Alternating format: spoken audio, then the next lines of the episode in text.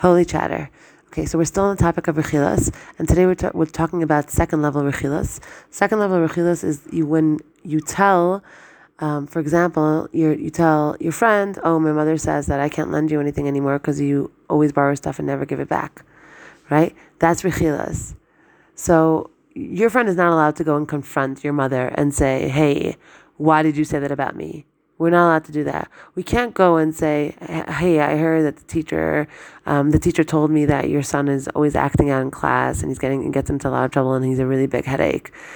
You're not allowed to then go to the teacher and confront her and say, "What did you say to my friend? What did you say about my child?"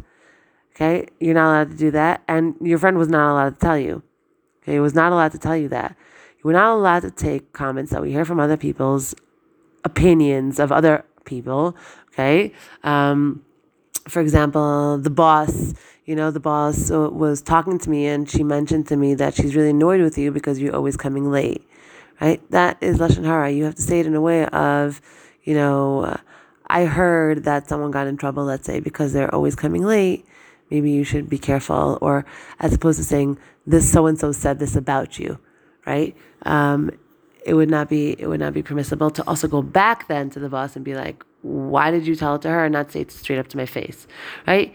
So that's halacha number one. Halacha number two is that it would be usher, for example, back to the example with the friend, for your, the friend that got offended by the mom that said she never returns anything, right?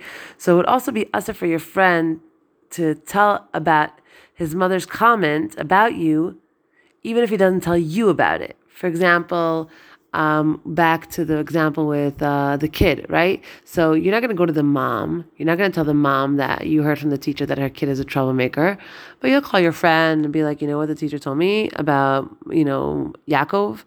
She told me that he's always cutting class and he's such a troublemaker and he's so this and that, right? That is usher. That is rechilas.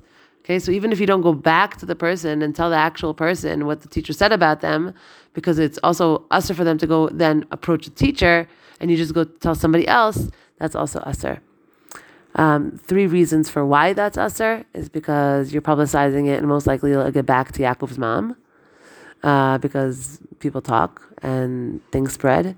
Uh, another reason why it's usher is because by repeating the comment, he's basically what you're doing is you're basically saying the teacher spoke lashon hara, right? The teacher came to you and said this kid is a bad kid and he does this and this and this. That's lashon hara.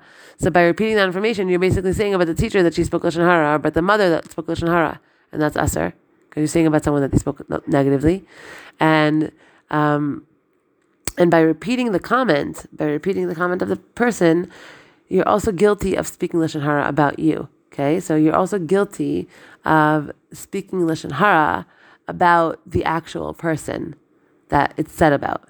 Okay, the kid itself in this scenario.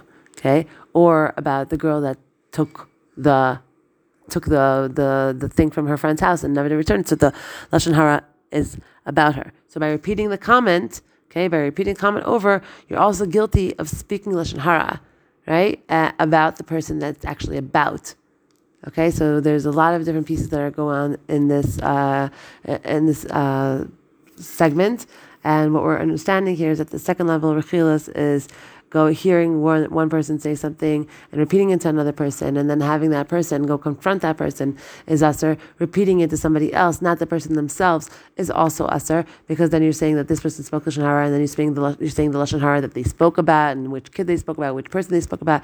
It gets complicated and very very sticky. So those are our two halachos for today. Have a good day.